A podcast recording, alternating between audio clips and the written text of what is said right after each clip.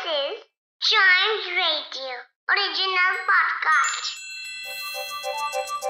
हर दिन की एक कहानी होती है कुछ ऐसी बातें जो उस दिन को बना देती हैं हिस्ट्री का हिस्सा तो आइए सुनते हैं कुछ बातें जो हुई थी in this days history.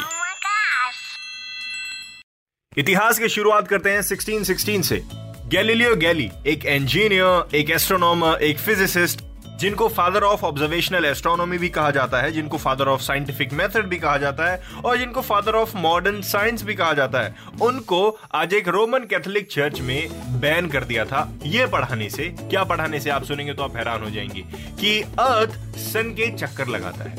Yes the view that the earth orbits the sun ये चीज़ ना पढ़ाएँगे, इस वजह से इनको बैन ही कर दिया। आई डोंट नो क्या रीजन था भैया, लेकिन आज के दिन 1616 में ये हुआ था। बढ़ते हैं आगे 1755 में। रशिया की सबसे पहली यूनिवर्सिटी आज ही के दिन बनी थी, वो भी कहा? रशिया की कैपिटल मॉस्को में।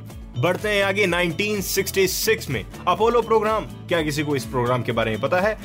अपोलो प्रोग्राम जिसको प्रोजेक्ट अपोलो भी कहते हैं, ये यूनाइटेड स्टेट्स का third human space flight program था, जिसको नासा ने ऑर्गेनाइज किया था, जिसने सक्सीड किया था चाँद पे सबसे पहले ह्यूमंस को पहुँचाने के लिए।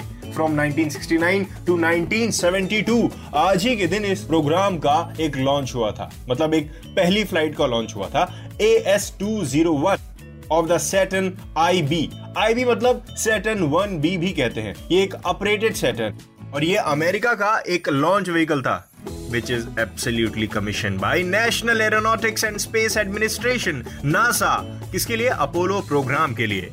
और A S two zero one एक अनक्रूड टेस्ट फ़्लाइट थी, या फिर ये कह लीजिए कि पहली अनक्रूड टेस्ट फ़्लाइट हिस्ट्री में बहुत कम हुए बढ़ते आगे 2008 में।